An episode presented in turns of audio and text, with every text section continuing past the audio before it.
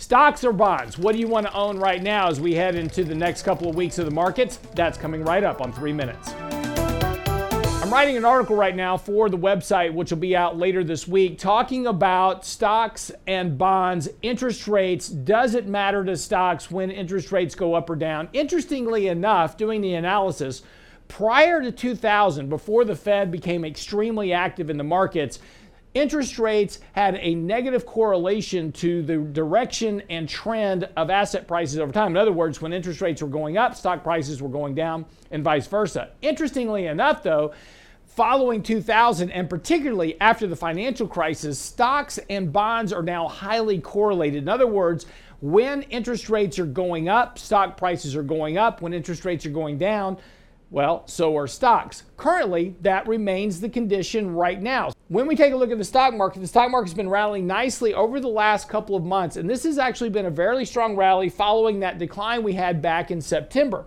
However, our money flow signals are in place, yet stocks are holding up near all time highs. Take a look at interest rates.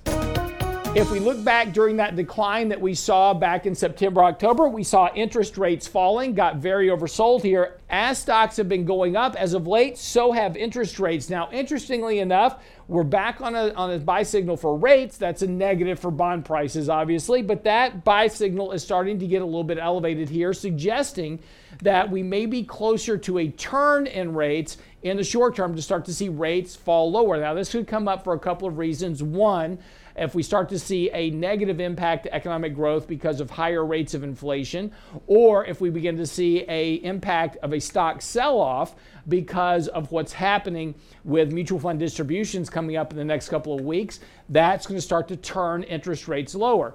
So the real problem for investors is simply this. It used to be that owning stocks and bonds would provide lower volatility to portfolios.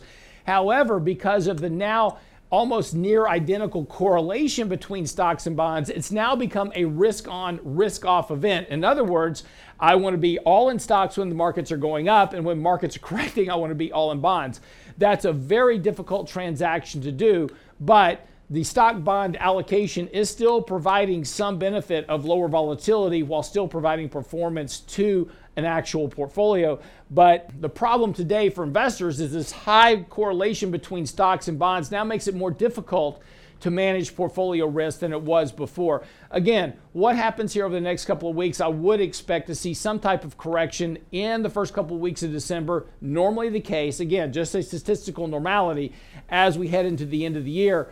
And that would be a potential here to start to see rates go lower when that stock sell off occurs. So, again, maybe having a little bit of your uh, portfolio in bonds might not be a bad idea if we are going to try to hedge against some type of correction in stocks short term. I'm your host, Lance Roberts, for three minutes on markets and money. See you tomorrow.